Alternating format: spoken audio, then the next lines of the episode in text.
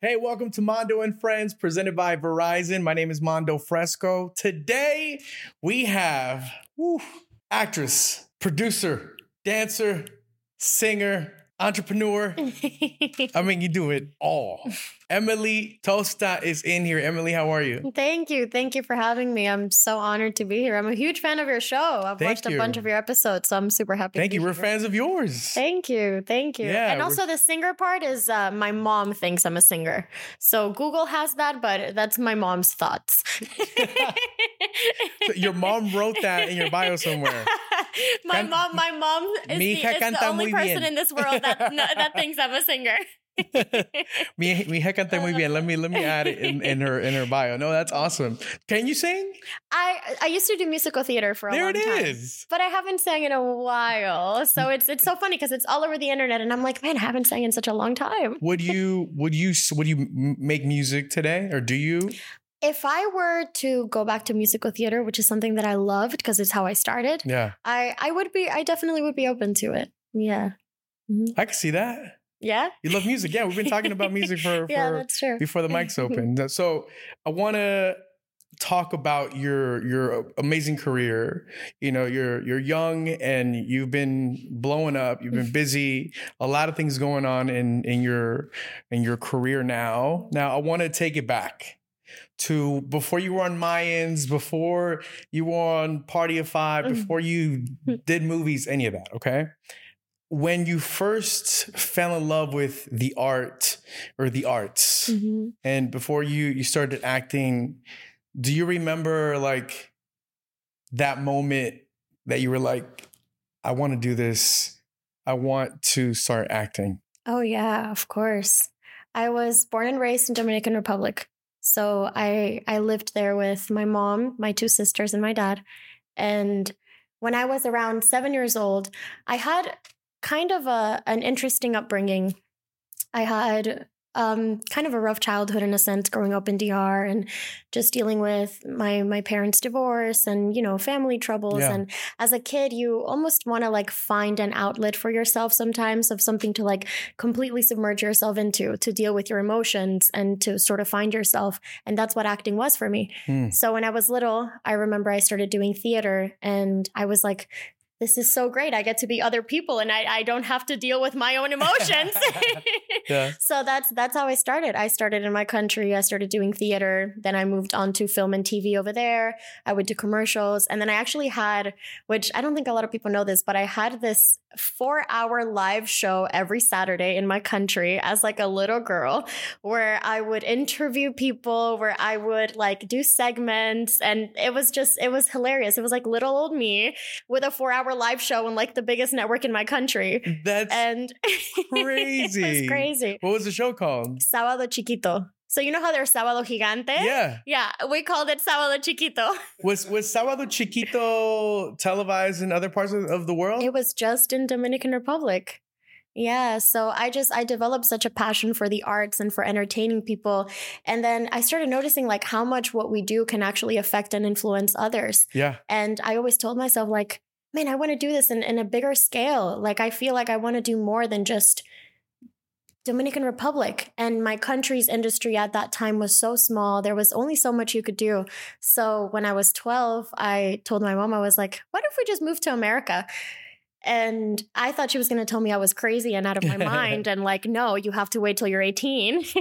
but my mom was like, let's do it. My mom has been my rock for as long as I can remember. She's literally my best friend and my partner in crime in like anything that we do. Oh, I love that. So we decided to come to the states, and that's how that's how that journey happened. And your mom is here on set right she now. She is. Shout so, out to mom. So shout out to Mama Emilia Mhm, uh, here and, and you know supporting you. I think that's mhm. that's a beautiful thing. You know, like we we talk here on the show about uh growing up in in a you know me growing up in a in a traditional Mexican household when I told my parents I wanted to get into entertainment they were like no you know ese, ese no es trabajo you know of that's course. that's not a, a job or career that that they're familiar with Mhm. so from there they just don't think it's a promising one and and yes, of course, it's challenging, right? Like, Mm. I mean, more than other traditional careers. So, like, my parents were very like kind of anti, like, no, don't do that, you know. So to hear, I love hearing when uh, other parents are very supportive of, yeah, you know, like your mom moving here, your mom supporting, your mom being here on set. Like, I think that's beautiful, you know. I mean, my mom would be here on set, but she she wouldn't know everyone on set right but uh, i love her to death yeah yeah you know I, I think that's that's so cool that that you have a, supportive family and Yeah. and family because your your your your sisters are all into it your Yes. your sisters is now I, I just found out right that yeah. she's uh she moved to to la with you My sister Carla, which is I have two sisters, Carla and Gabby. Today's Gabby's birthday, so happy birthday to happy Gabby. birthday gabby But Carla moved to LA, so now I have my mom. I'm so blessed to have my mom and sister with me out here. But yeah, my mom has been my biggest rock, and and without her, I wouldn't have been able to come to this country at that age. I mean, I was 12 years old, so we had no papers, we didn't speak English. Like we, it was a culture shock. It was just such a journey for us. So I'm happy that we got to do it together.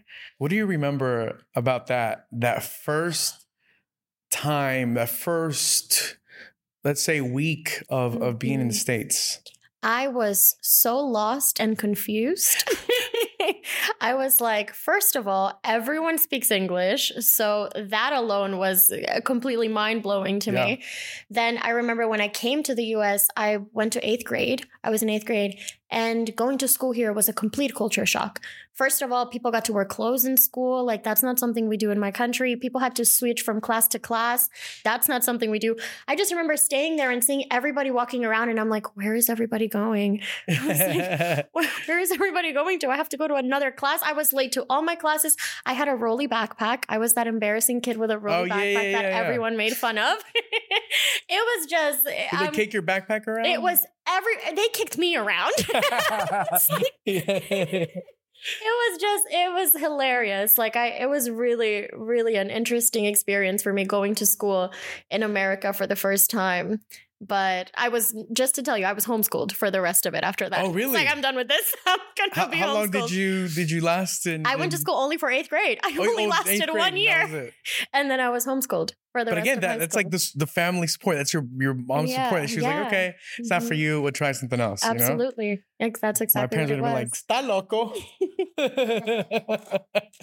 Vas a ir. Mhm. Uh, no, that's that's super cool. So you you, you were homeschooled, Yeah, and I'm sure I lived in Miami. So I moved to Miami first because my sister Carla and her husband lived there. So we went to go crash with them for the first like three years of us living in this country. You. So I'm sure that helped with the career too, being homeschooled. It definitely did. I feel like I had, of course, more time to just like do what I wanted to do. Yeah. And I could go to auditions, I could focus on working and acting. So it was definitely helpful being homeschooled for sure. and also like your English, right? Like, uh, you, how how soon did you learn the language? So I I have always watched a lot of American television from my country just with subtitles, but I think that was really helpful and I love reading. I was always the kid that was like my head was buried behind a book my entire childhood. So I would read a lot in English even if I didn't know what the heck I was reading. Yeah, I just would read in English because I feel like our brains especially at that age, it's a little bit easier to pick up on things. yeah. So I I would read a lot. I would go to Barnes and Noble and like spend after because we didn't have any money, so I couldn't even buy books. So I would just spend like whole entire afternoons at Barnes and Noble like reading. they probably thought I had no home, and then, but yeah, I, I submerged myself into like the arts and and that helped so much with my English and obviously going to school too. Did you learn? I mean, did you speak Eng- uh, English in, in DR? no, no, No. I didn't. No. Man. Mhm.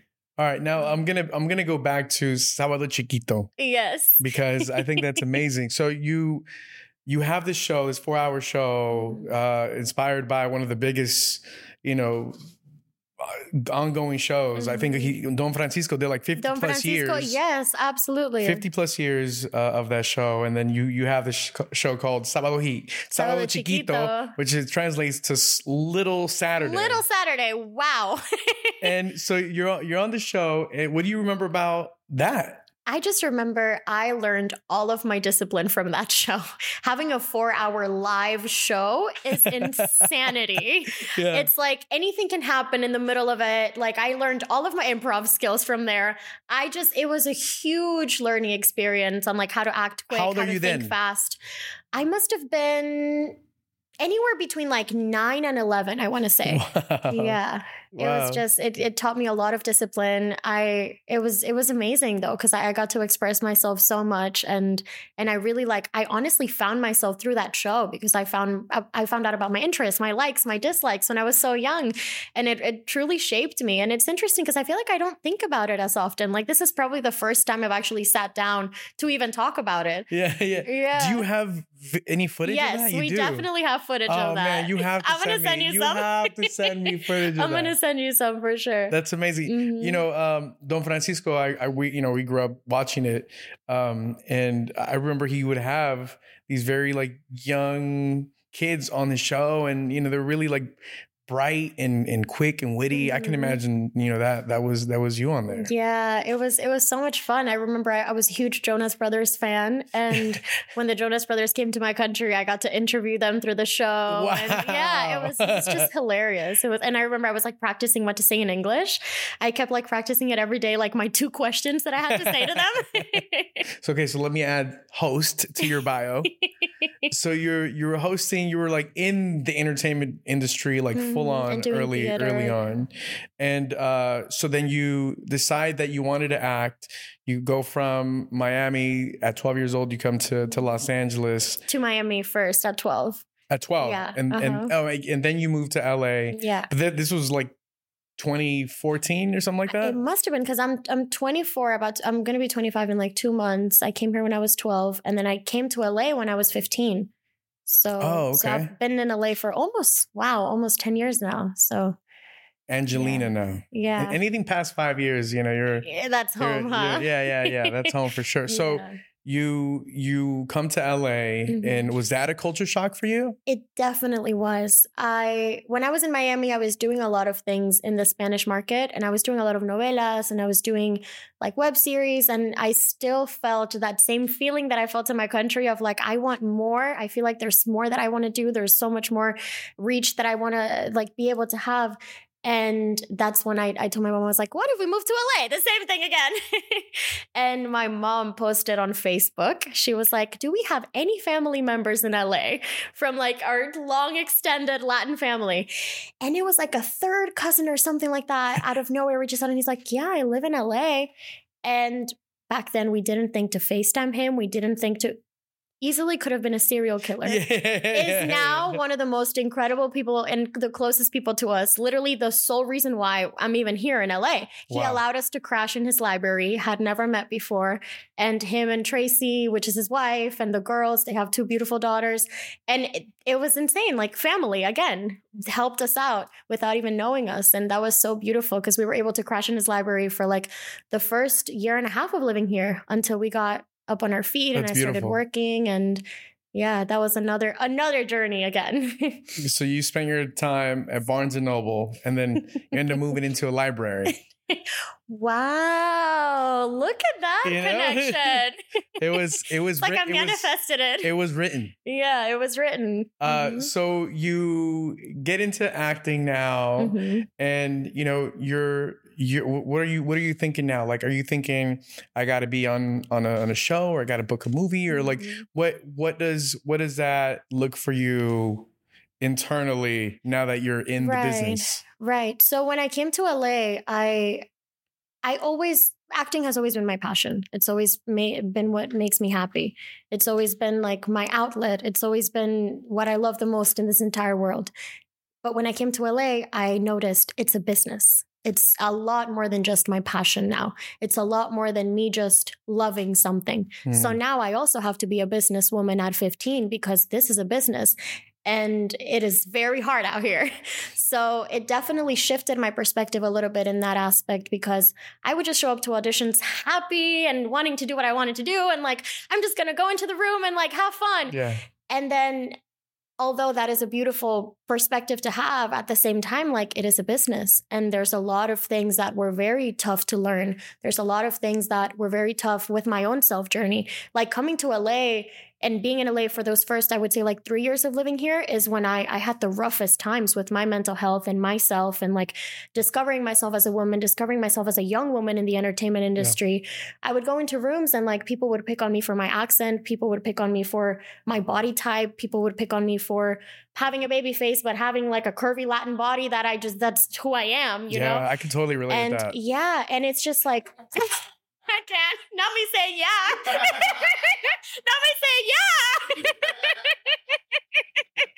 it happens. It happens. It's not our fault. it's not our fault, right? It's genetics. and then yeah, it was just it was like really rough. And at the end of the day, like I I was young. Some of these things started getting to me. Some of these things started getting to my head. And I, I had a rough time with myself where like I had to really reshape my own self value and yeah. my own self worth, and and that took a long time. You know, it's and uh, at this time you're, you're still a teenager, right? Yeah, 15, 16, 17. How did you deal with that internally?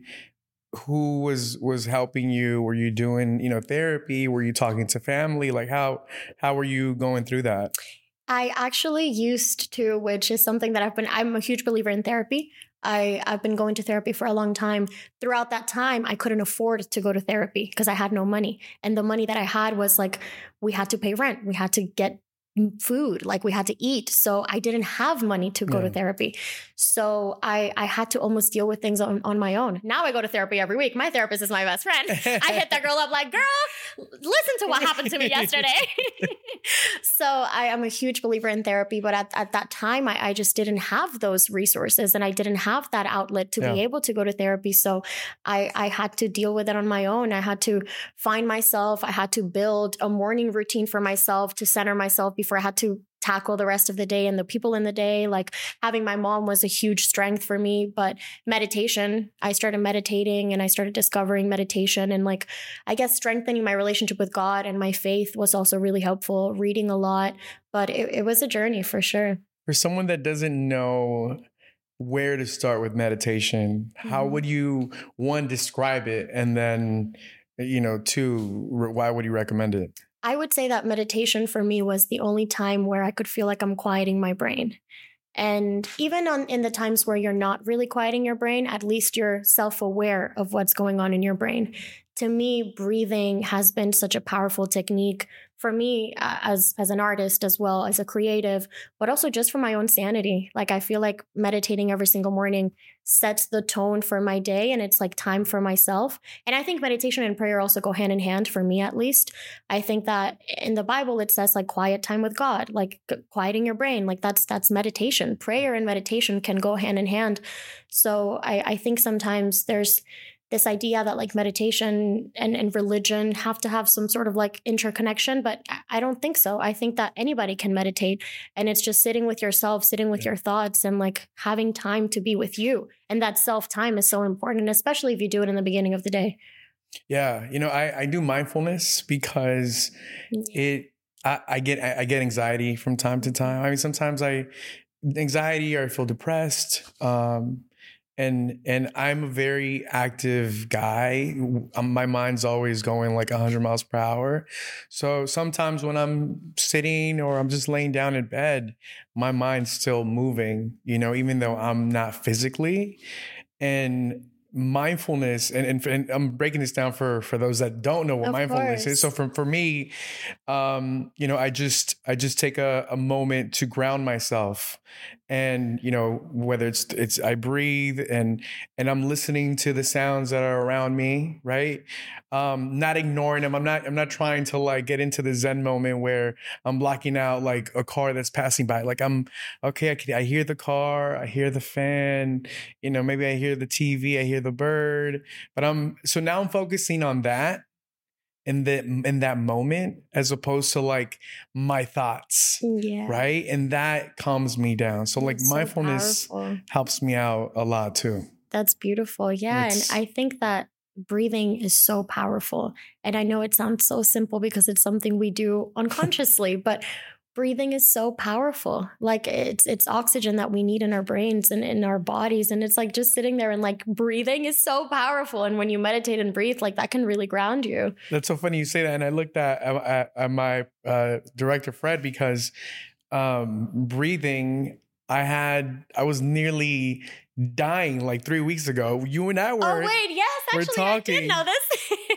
and uh, I I really I, w- I mean I was really going through it Emily. I at one point, and you say breathing, so I have asthma, right?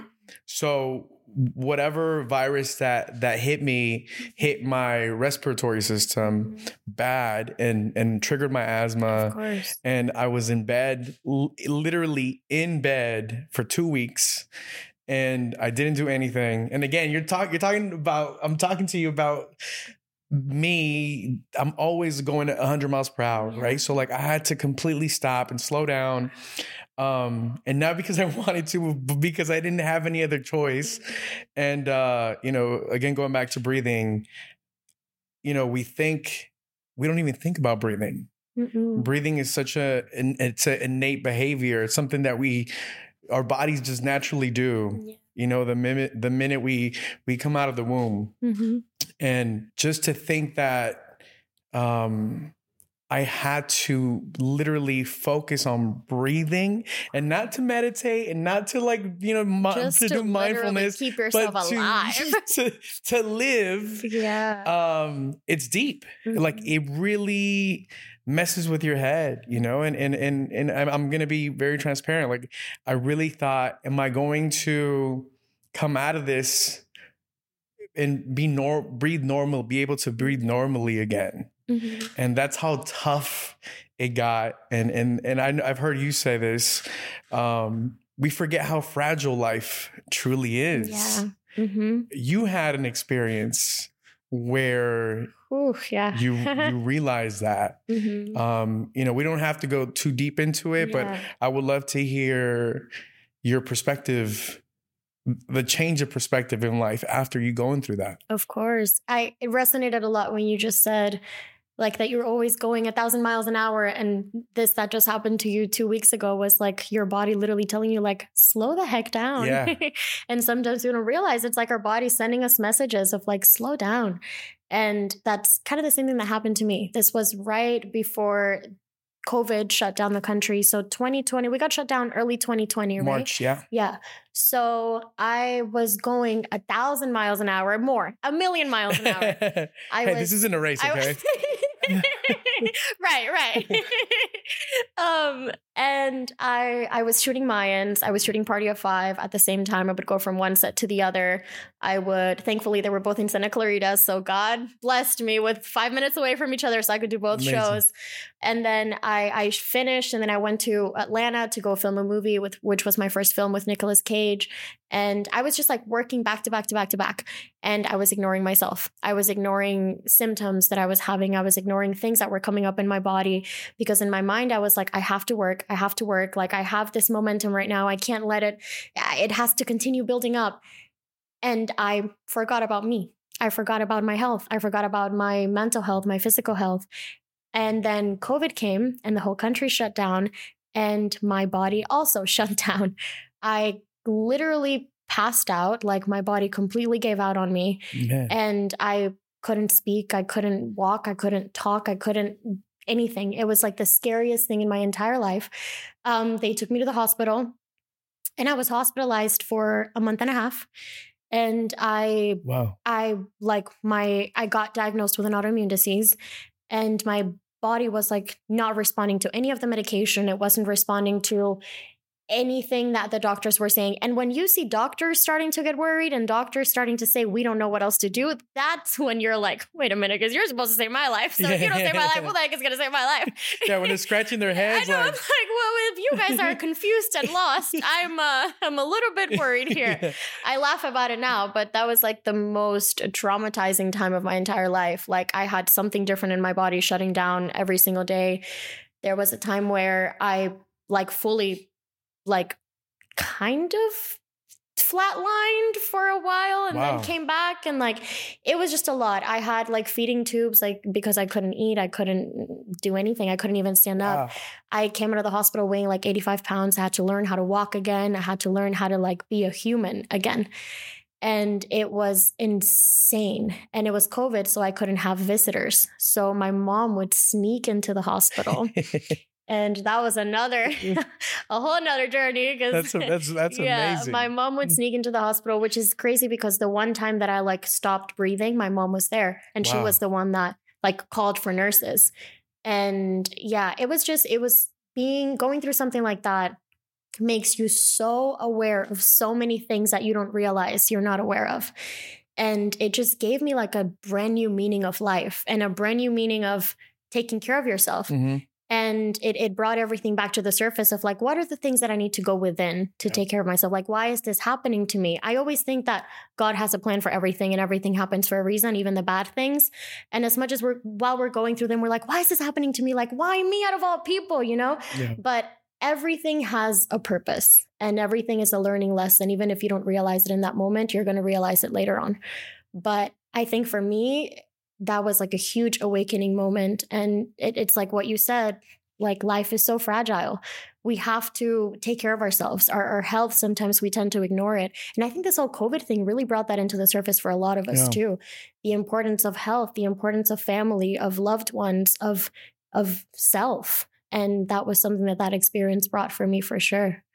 Yeah. What what do you remember your your your mom, you know, telling you throughout this this time? she was like really trying to stay strong for me and at, at the same time i was on so much medication that there's a lot of things that which is actually something i'm working through in therapy now you know that sometimes when traumatizing things happen to us we like almost block them Mhm. and there's a lot of things from like childhood trauma or, or trauma that we hold in our bodies that we kind of block and shut down and like push to the back of our Yeah. brains. So I'm actually working on that now in therapy, unpacking those moments from the hospital, unpacking those moments from like going through a near death experience and and just kind of understanding like what does that mean to me and, and how I can heal that and so I can move on from it. Cause sometimes we hold on to things and we don't realize that we're holding on to them.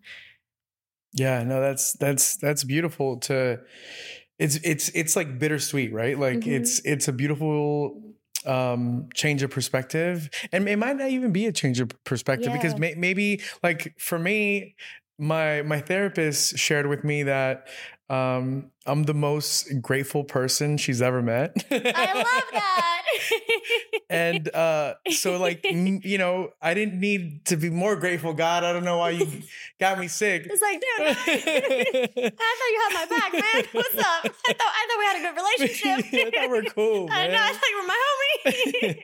and uh yeah like that made me even even more grateful for like the littlest things you know and breathing like Mhm. breathing is is is I, I I don't know. It's it's it's it's so deep you know because we Mhm. we get caught up in in in the business. We get ca- caught up in the career. We get caught up in um family you know we get caught up in friends. We get caught up in like the smallest thing right? Mhm. like oh man couldn't get a car washed today you know? Like Yeah. uh but life is is so much more than than that you know than getting caught up in in the day to day like just being able to again breathe just being able to um be alive you Mhm. know and and and, and have health it's it, it- health really is is wealth as they say health is really wealth. And and it's also like I love what you said about we get caught up in so many things. Like we get caught up in, in our day-to-days and we just have to sort of take a step back and something that I've been working through a lot that is something I tell myself every day. Can I change this right now? Mhm. And if I can't change this right now, then why am I going to spend time stressing about it? And that's how I've been approaching things. It's like, okay, this huge worry and concern that I have at the moment, am I able to do something about it? If I am, then let me do something about it, fix it, and that's it, move on. But if I can't, then I need to let it go yeah. because sometimes we hold on to things and it's like why are we so worried about this if we can't even change it? Like we can't if we can't change something then why are you so stressed about it? And and even that small little change of perspective in my life has been super helpful with how i tackle things. And at the same time the importance of mental health like the importance of pouring into myself. I used to almost be like ashamed of self time. Like I used to be like, no, I have to be working. I have to be doing something. Like I have to be hustling. And I didn't realize the importance of rest above hustling. And rest is equally as important as you going out there and working your booty off. Yeah. And it's like, once I realized that, I was like, balance is so important in my life. And it's really brought me the most fulfilling, like, that, that's the most fulfilled I feel when I actually take time to also pour into myself and just loving myself. Like even something as simple as taking the Sunday for me and taking a bath and watering my plants and meditating and sitting in prayer and hanging out with loved ones, like stuff that I used to feel almost guilty for doing before because I wasn't working. Now enjoying those moments and seeing how important that actually is for me. Yeah. You know, I I also I mean, for me personally, my my family, my father is is a is a hard worker. You know, I feel like that was that was good and and, and it was also bad to see Mm-hmm. because um good because, you know, I'm I've learned from him to to work hard and and you know hard work pays off but at the same time i feel like that i feel the pressures of of of i, I think the pressures of, of working hard or, or the the the thought of having to work hard every single day comes from that you know um but but like you i've i've been doing the work um you know the personal work and and uh i i take some some days off Mm. or you know i, I take I haven't been successful lately, guys, but I've I take some some days off. They're off. over there from- like, days off? Wait, what- when do we take days off? What are you talking about, days off? they all looked at me like, I just, I felt the glare. no, I, I felt as soon it as you too. said days off, I felt the glare. That's why I had to look over like, hey, ease up on, ease up, ease up on that. No, you know, and and but I, I I have um and I've learned that through through therapy as well. You know, I Mhm. mean, you know, there's it's funny because one of the things that that I I did up until recently is Mhm. I have my to do list, right? And I have, all right, I'm going to check this off and this off and this off. And Emily, sometimes I get, I used to, up until a couple months ago, I would get really upset with myself if I didn't check off like Mm. one thing that I was like, oh man, I had to, I had to get that done. I, oh, I'm so mad I didn't get that done. And now, um, and I've shared this with, with uh, Tatiana on on our team and I told her, you know what, I'm not I'm not gonna stress out about that anymore. You know, I'm I again I'm grateful for the things that I did get to. Mm. And I'm gonna celebrate that for me. I'm not going to um be upset or be angry with myself because I didn't get to the last two, three, or or ten things. You know, even if I get one thing done and didn't At get least ten, you got that one thing done. Right. I got that one thing done. But that's that's that's something that I've had to personally learn Mhm. myself. That's beautiful. That's that's beautiful that you've learned that. It's almost like that analogy that everybody always says of like the glass half full as opposed to the glass half empty. Right. It's like you have to look at the good things in life. It's like, okay, I had a really bad day today, but what were those moments of gratitude? I got to wake up today. There's people that didn't get to wake up today. I have two legs that I'm able to walk and like simple things that you don't realize that other people don't have and, and we take for granted. So sometimes sitting there and just even writing, like I do this thing every single morning, gratitude journaling. Every morning without a fault, I write at least three things that I'm grateful for that day. Even if it's just me saying the birds outside, like anything as simple as that. And just starting your day in that gratitude frequency, I think really sets you up for the rest of your day. But it, it's that, it's having gratitude is so important. Tell me about, you know, your your journaling. Do you sometimes sit down and just write for for a good amount of time and sometimes you just write like three words like how, how does that go for you It's both, actually. Uh, there's this book, I don't know if you've heard of it, called The Artist's Way. And it's a beautiful book. If you haven't heard of it, I recommend that you read it as a creative. And it's it sort of like brings you through this journey of creativity and spirituality and how they go hand in hand. And one of the things that they encourage you to do is, is I guess, free writing journaling. Mm. And they do, you're like doing challenges as you're reading the book. So they tell you the challenge for this week is so and so. So one of the challenges was something called like free writing in the mornings, where you wake up and you just write like three pages of whatever nonsense is coming out of your brain. And when I tell you the amount of things I have found out about myself doing that, and I just discovered like the power in writing also. Writing is so powerful. Journaling is so powerful. Putting your thoughts out onto paper, it's almost like an outlet of like Mm. I'm I'm taking this out of my body, literally physically and energetically, taking it out, putting it on paper and getting rid of it. And it's like out.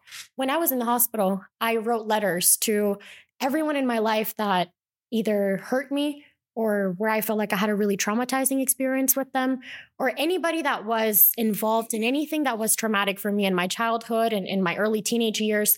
I wrote letters to each person. And I kid you not, that was so freeing and so powerful because even though I never sent those letters, Yeah. it was so powerful for myself to get that out onto writing. And I burned them. I burnt them. And it, it felt like that trauma was like out of me, out of my body. And it's like I just let it go. And I, I writing is such a powerful tool for me now.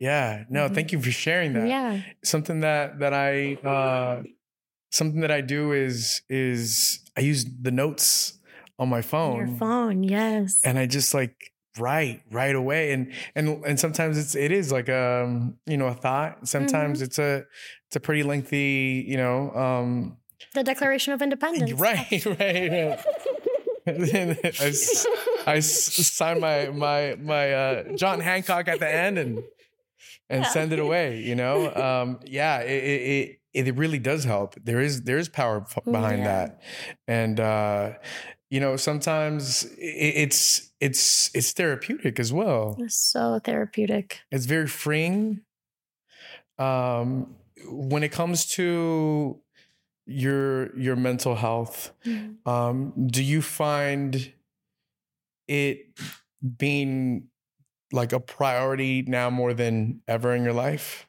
and and and do you think it the pandemic had anything to do with it It for sure Yeah. did. I think that what happened to me also during the pandemic with my health and having to go through that experience, as well as just seeing the whole country shut down and how everyone now had to be home. We were forced to pour into ourselves. We were forced to pour into our, our the people that were married, like their marriages, our relationships, our family. Like we were literally forced to pour into us. And I hope that that's not something that we lose now that we're sort of back into reality and sort of back into like the normal day to day. I just hope that people can hold on to that because I feel like as human beings, we move on from things so fast and we forget about periods of our time like those. I just hope that people can really take with them the importance of stillness, the importance of grounding yourself, the importance of pouring into you now that life is quote unquote back to normal. Right. Right. Do, eh, do you do you feel yourself ever pouring out of an empty cup or is that something that that you don't do as as much? That's something I used to do yeah. all the time before. I I would always pour into others and forget about me. And I I always thought that taking care of myself first was selfish. And I would always associate the word selfish with so much toxicity and negativity. But I have learned in the past two years, I would say, that, and I always use this, you know, when you're on an airplane Mhm. and you have your kid next to you, they always tell you, put the mask on yourself first before you put it on your kid. And it's like, that's what we need to do in life. Yeah. If I'm not breathing properly, my kid is not going to be able to breathe properly. If I'm not breathing properly, I'm not going to be able to pour into other people's cups. So I, I want to make sure that my cup is full first. And that's not a selfish thing to do. Pouring into yourself and taking care of yourself is not a selfish thing to do. And continuing to like tell myself that every single day has been really helpful. Yeah, and I think it's important to to not just to know that, but to also like express it and and and not just I mean not not have, you don't have to be loud about it, but like Mhm. express it with your family and friends as well. You know, you don't have to like say, "Hey, today I'm taking some me time." okay, you Right, leave me alone. Like you don't have to be all aggressive about not it, but but it's but Mhm. just just say, "Hey, you know, today I'm I'm I'm gonna rest. I'm gonna I'm gonna take it easy, you know, and um I creating boundaries. boundaries. That's what it is. It's creating boundaries. That has been key. I used to be a person that had no boundaries. I would let people walk all over me. I would be in, in toxic relationships for longer than I should be, toxic friendships. I would just be so quiet and keep things to myself. And it was all like bottling up inside of me. And and I finally learned to create boundaries. It's such an easy word, but it's such a hard thing to do sometimes. Yeah. but creating boundaries with your loved ones. And I also noticed that once I started creating boundaries, like, oh my God, you have no idea how many people left my life that had to leave my life. Yeah. Because the people that are meant to be in your life and the people that really love and care and respect for you are going to respect your boundaries. For sure. And once I understood that and sort of let go of that fear of like, what are others going to think about me if I give them my boundaries? Mhm. It was such a freeing feeling. Yeah, no, I, I, I've learned that as well through through uh through my work. Is is uh is boundaries are are key. Boundaries, and you know, um, it's it's just you putting your foot down. Mhm. You know, whether it's it's it's it's a hard put, you know, put down or a gentle putting your foot down, but it's putting your foot down and, and just letting people know, you know, where you stand and and and that respect for, is key and like you know among other things that that are are vital for you um and, and your well-being and uh and and for the sake of the relationship that you guys have too i think that's that's important. Um Absolutely. yeah you're you're in like therapy uh you're like in advanced levels over there. You're you're pro you're pro levels already how long have you been doing therapy for Uh, so I started doing therapy when I was very little in my country because I would go to therapy to sort of deal with like so my you would get parents off and stuff. from s- chiquito and then you go do therapy Go to therapy. that was my first introduction to therapy, but I only did it for like a couple of months. I was like, I don't know what this is. I'm so young. I'm just sitting here talking to the stranger. I'm like, I can barely talk to myself. Like, I can't do this, mom. and then, as in my adulthood, once I started being more financially stable, I was like, I'm going to do therapy again and I'm going to give it a try in my own terms. And now, as an adult, and yeah, I've been doing it for like two two and a half years now. Um, no, maybe three. I would say like almost three years. Yeah. Nice, Mhm. nice. I I love to uh, talk about you know the the the beauty that is Latinidad, right? And and how you are so proud of of being Latina. Uh, I know your your IG captions are some of them are in Spanish. Yeah. What's what's behind that? I I've always felt so strongly about representing my culture. When I was a little girl in Dominican Republic wanting to be an actress, the reason why I didn't think I could do it was because I never saw anybody that looked like me on screen. And I remember the exact moment when that shifted for me and how empowering that feeling was for me. It was seeing America Ferrera in Ugly Betty. Mm, And once I saw somebody that looked like me on screen, I was like, oh my God, I can do this. And it's been so important for me to carry that feeling throughout the rest of my career so that I can inspire other little girls that think they can't do it because they don't see themselves on screen to know that yes, you can do it and it is possible Yeah. because there is a group of us doing it. Even if it's not what's uh, most prominent in our industry right now, there is a group of us doing it and you can do it too.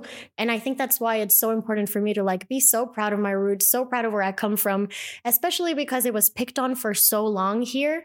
It was like put down for so long that I almost felt ashamed of it. I felt ashamed of where I came from. I felt ashamed of like my language and and once I realized like this is what makes me me. This is my superpower. This is all of our freaking superpowers. It's like us being Latin, our roots, our music, our food, our culture is so beautiful and so rich. This is our goddamn superpower. yep. So why are we ashamed of it? Like we have to stand tall and stand proud of where we come from. And I want to carry that for the rest of my life. And I want my kids to carry that and the kids of my kids. And and it's just it's beautiful. I love being Dominican. I love being Venezuelan. I love being Latin. And I'm gonna stand by it and represent it in our industry forever. I love that. I love that. And you, and you do it so well. You do it so, so well. And, you know, I, I think that the the youth and and like you said that are or into whether it's it's a show that you're in or a Mm-hmm. film um, or just follow you on on social you know you you're a great role model uh, for for that. And it's important. It's important for us also to have the conversations the type of conversations that you and I are having you know today are important because you know it's it's one thing to to see you on on a screen. It's one thing to to see you doing your craft. Uh, it's another thing to to also see the importance of of taking care of your yourself physically and mentally um it's it's it's huge you know it's something that I didn't grow up watching. I didn't grow up listening. You know, like sure, I, I grew up in in in hip hop, right? Like I grew up in you know listening to to my favorite artists, but like I never heard any of my favorite artists talking about you know um, taking care of their mental health. You know, taking care of themselves. Taking, you know, it was it was all the the opposite actually. I know it's like com- complete opposite. And- complete opposite. and uh, you know, I, I think that the way that we are now doing things differently, um, and and breaking cycles, um, breaking is generational cycles. is is is beautiful, and and you know, for to have someone like you in in the uh, and and have your the, the platform that you have and, and use it the way that you do, I think it's it's amazing, and you should be very you. very proud of yourself. Thank you. And Um, then same with you. I mean, this this is like a safe space where we are able to do stuff like that. Like this is somewhere where we can come as artists, as creatives to discuss those topics that matter. So it also it starts with you for creating the space that is so needed in our in our platforms. So thank you for having this space for people and for holding it. Thank you, thank you, Mhm. thank you. I want to talk about your uh, your foundation. You have a foundation as Yeah, well. Yeah, you know, and uh, so you you help families in in Venezuela, Mhm. correct? yeah. Uh, tell me a little bit about that. Yeah. So my mom and I have always volunteered since I was little. That was like one of our favorite things to do together.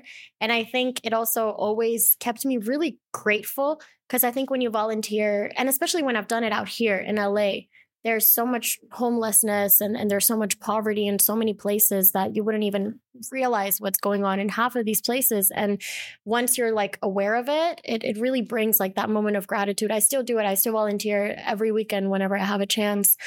But it's always been very instilled in me since I was a little girl to use my platform and my audience to help the world in a sense. And my mom and I, my mom's Venezuelan. So I was born and raised in the Dominican Republic. My mom's Venezuelan. So I'm like half and half. And Venezuela is going through like an insane social crisis, economic crisis, political crisis, where there's hundreds of people dying every single day. And there's people that kids and, and adults and pregnant women and so many people that don't even have the basic necessities of food and water and access to medicine and access to clothing for their babies. And once I started seeing and realizing how many people were lacking so much over there that we have so much of over here, I was like, there's something we we should be able to do about this. So my mom and I and my sister Carla, the foundation is called Cartos International. My sister's name is Carla Tosta, so Cartos comes from my sister Carla. Love that. And yeah, we basically built this organization where we pick a city every month in which to bring things that they need to. And throughout the past couple years, we've been able to build an incredible network of people that have been helping. We have a shipping company called Olarte Transport that they allow us to bring everything over to Venezuela, which was like the biggest conflict we had to begin with. And we're able to bring food and clothing. And we now have been able to host food banks there where we can feed people. And yeah, we, we work with orphanages and elderly centers and even hospitals that we've been able to bring medicine to. It's just, it's been so fulfilling. And every month it's growing more and more. Every month there's thousands of people we're helping. It went from like 10 people to 20 people to hundreds of people to now thousands of people. So it's, it's been so fruitful and amazing. That's amazing. That's that's that's such a beautiful thing, and and I'm sure that you guys are just scratching the surface with the amount of things that that you will be able to to do for them and and, and help them out. Yeah. Um, and I think it's amazing what you do with uh, your vegan goods too. Now you're you're so you you give back. You have the entrepreneurial side of you, Mhm. but you're not doing leather. You're doing vegan. Yes. So tell me about that. Of course. So my sister Gabby has a company called Gaia Room, and we've always wanted to do something together. We've always wanted to um, sort of like bring empowerment to women in a way where where they feel beautiful, where they can feel sexy, and we we made this line and yeah it's called gaia room. And we have vegan leather bags because I, I wanted to still do something that felt ethical and that felt aligned with like the things that i believe in and we we outsource our leather from from different places in the world and and it's vegan and it feels just like real leather.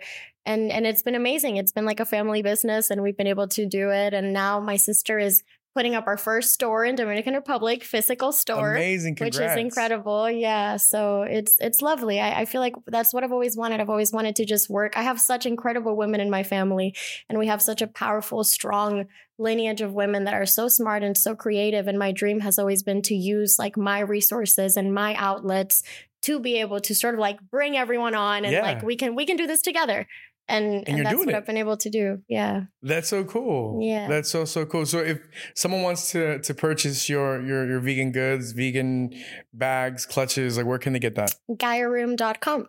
Yeah. There, so GaiaRoom.com. G A I A room.com.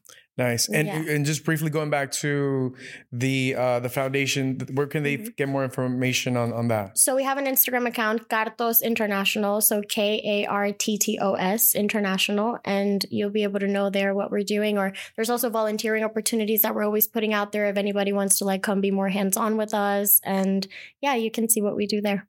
Awesome. And hands on, mm-hmm. like, is that something they can do here in, yeah, in, here in, in Los Angeles? Yeah. So we're always like putting, we're always sort of like pre pandemic, it was a little bit easier to do events and, and hosting activities and things that people could come do.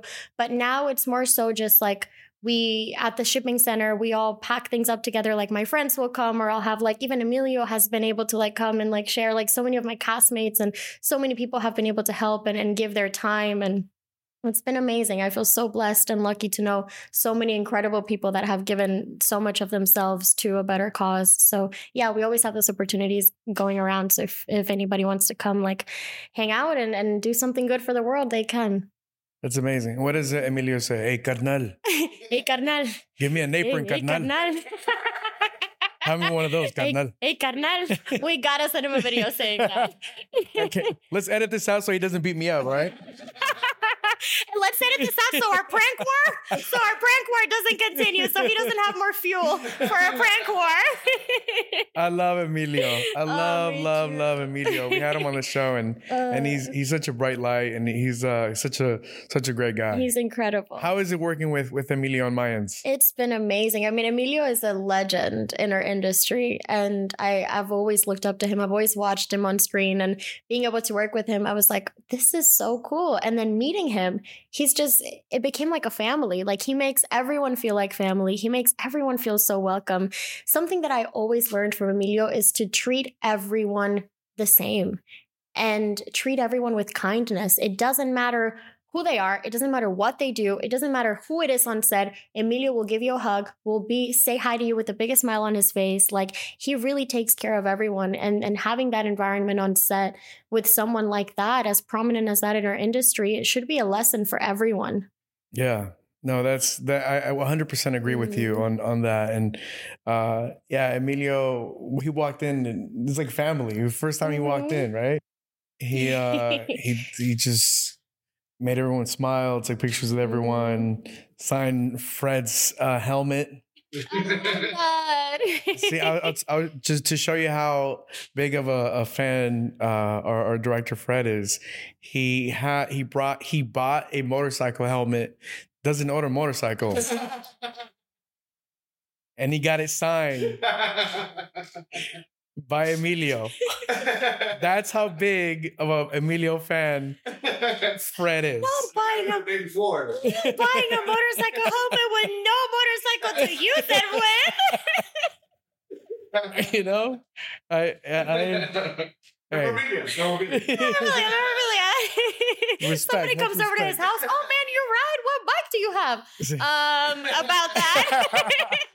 Still working on that. You know, just no. That's that's uh, that's how that's how big of a fan Fred is of, of Emilio Oh, and and the show too and the show and the I show love that. Thank you. Thank you for watching it. the, the the fandom of the show how how is that I mean you you're going into season five Yeah, Now, season five. how has that been for you uh from like season one to now Mm. season you know you're shooting since season five now Yeah, we're shooting currently at the moment shooting season five. So it's been such a journey. This character has lived with me for five years now. And I feel like interestingly enough, as the character is growing as a woman, I'm also growing as a woman. So it's like we're growing interconnectedly hand in hand.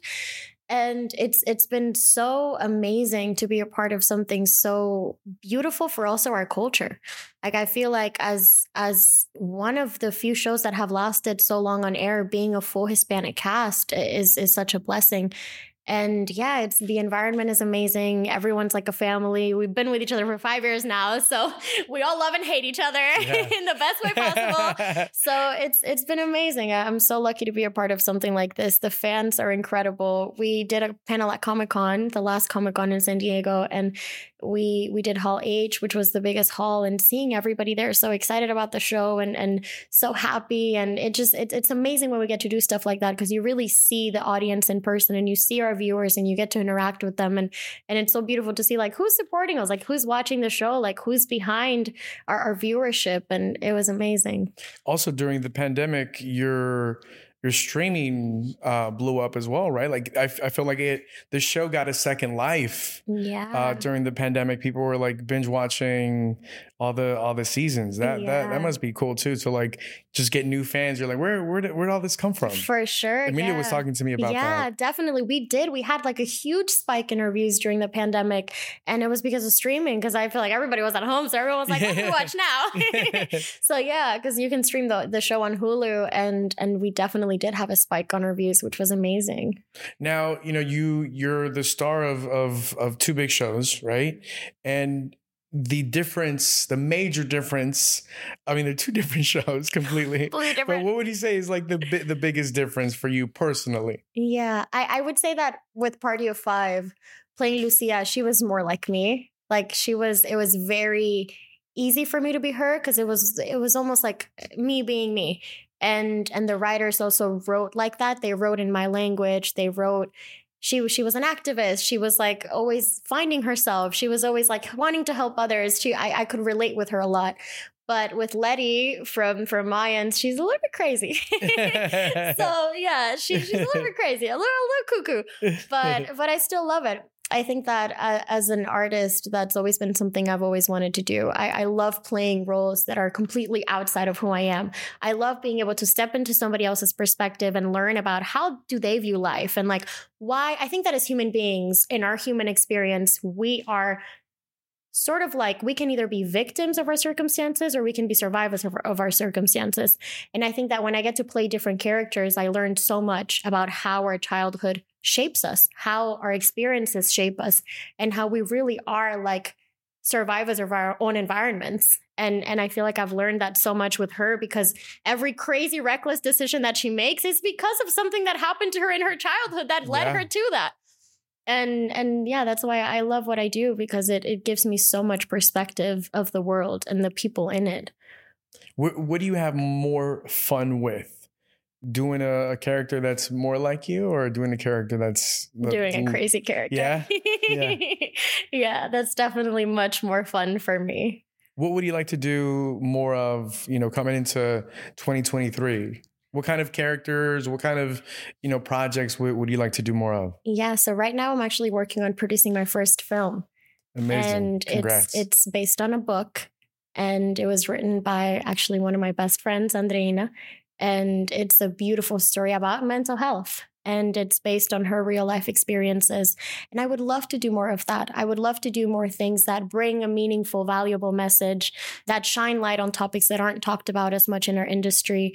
And I think this project means a lot to me. It's called Semicolon. And it just means a lot to me because of what the experiences that I went through and how that sort of gave me like a second meaning of life. And that's what happened to her as well. And she writes it so beautifully in this book. So I'm working on turning it into a film and it's my first time producing. So it's been insane. it's been pretty nuts, but I'm here. I'm That's so alive and. I'm learning uh, as I go. And yeah I'm, I'm very happy and proud to be able to to do this and and i want to do more things like that mental health and and well-being and wellness and just things that are meaningful and valuable but still through fun art and expression right a creative way to Mhm, uh to send out you know special messages out there mhm. i feel like legacy is is something very important to you It is. Legacy has been so important to me always. I feel like I I love what I do and I love that I'm able to have a platform and I, I love that I'm able to like I I I made my dreams come true. I really did. Like if I look at myself when I was 7, when I was 12, when I was 15 and I made those like decisions of what I was doing and I look at myself now like I definitely can say that 12-year-old me would be proud and I'm I'm happy to say that. But I think the most important thing at the end of the day is like when I'm gone, what am I leaving behind? And I want to be able to leave behind a legacy of what positive changes that I make in the world through my art, through my activism, through my work here on this earth. Like when I leave, I want to be able to leave a legacy of truth, a legacy of strength, a legacy of kindness, a legacy of love. Like I want people to be able to look at the things that I did and say, like, I, I brought a smile to someone's face, or I helped change this, or I helped restructure this system, or that, that's kind of like what I want to do. I want to like reshape and restruct and like make things shake up a little bit and, and make them better. and you're so you know, and you're still so young you know the fact that you're you're already thinking about about the legacy that, that you'll leave behind uh just shows the the amount um of of of love that you have uh for you. everything that you do uh and and the people that that are around you and the people that follow you and the message that you want to leave i think that's that's that's amazing Thank you. um and now before you go Mhm. we have rapid fire Ooh, I like this. with Emily Tosta. okay. I'm nervous. Ooh, this is a good one. Sábado gigante or sábado chiquito? Oh my God. This is crazy. This is crazy. How you do me like this? This is not going to be no rapid fire. this is you putting me through the fire. Man, I'm going to go with Sábado Gigante because that's the iconic. Like it came from it. It's iconic. Come on. I can't disrespect Arlo Francisco like that. We did our research. That question was already in here prior to to us sitting He's down. lying to you guys. Favorite favorite Latino food dish. Ooh, arepas y mangú. Mm. Mangú. What's mangú? Mangú is Dominican, so it's uh, our typical Dominican breakfast. So, So- what's what's in mangú? So it's plantains. It's mashed plantains. So you know how like Americans have mashed potatoes. Us, it's plantains mashed with like that's- olive that's- oil, and then we do it with like fried onions, like onions fried in vinegar. So you have like that little vinegar to the onions. We do it with salami, which I don't eat meat anymore, but we do it with salami, and then queso frito, so fried cheese. Mm, that sounds amazing. Yeah. It's delicious. Do you like chilaquiles? Yes, I do. Love them. That's that's my. It's, I've grown into loving chilaquiles recently. Yeah. in like my my adult life, like in the last year actually. Have you found like a few spots that you like that they make them yummy? I'll share some with you later. Okay, you have to. I, got, I gotta, I'm gotta, I gotta so list. Yeah, to. yeah, foodies. You know, we gotta, we gotta stick together. yeah. Best song to play at a party. Um, Party by Bad Bunny. Party, party, party, party, party. Can I just say I went to the Bad Bunny concert two nights in a row? What? Best experience of my life. Okay, we can keep going now. I just had to get that out there. What night was better? The last night? oh yeah, Yeah, I will say that was the night that he brought everybody, yeah, right? the night that he brought everybody. hmm Ivy Queen, La Caballota. Oh my god, La Caballota. iconic. Best singer of all time. Oh wow, that's a tough one. I don't think I've ever sat down to think about the best singer of all time. I'm gonna go with this. Might be a little bit of a controversial answer, but I'm gonna say it. Michael Jackson. Okay. Yeah. Okay. That's, Yeah. uh, you know, it's, it's it's it's fairly popular, right? We've heard Michael. Yeah. Yeah. Okay. Salsa. Little, little Michael or Big Mike? Oh. Little Michael or Big Michael? Fred, I'm making the questions up, man. Fred comes over here, grabs a mic, joins us.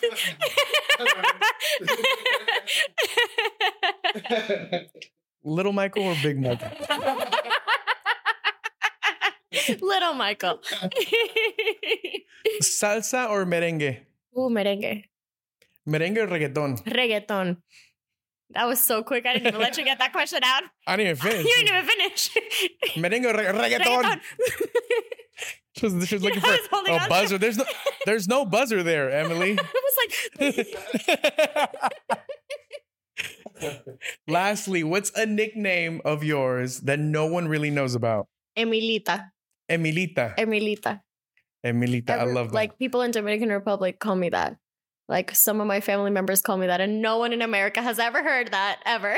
I love that. Emilita. Well, Emilita, we want to thank you so much for coming to Mondo and Friends. This is your house. You know, whenever you want to come by you. and bring some mangú, Yes, and arepas. this is this is your your casa. Thank, Thank, you. Thank you for holding such a beautiful space for so many of us. I appreciate it. Thank you. It Thank you so much.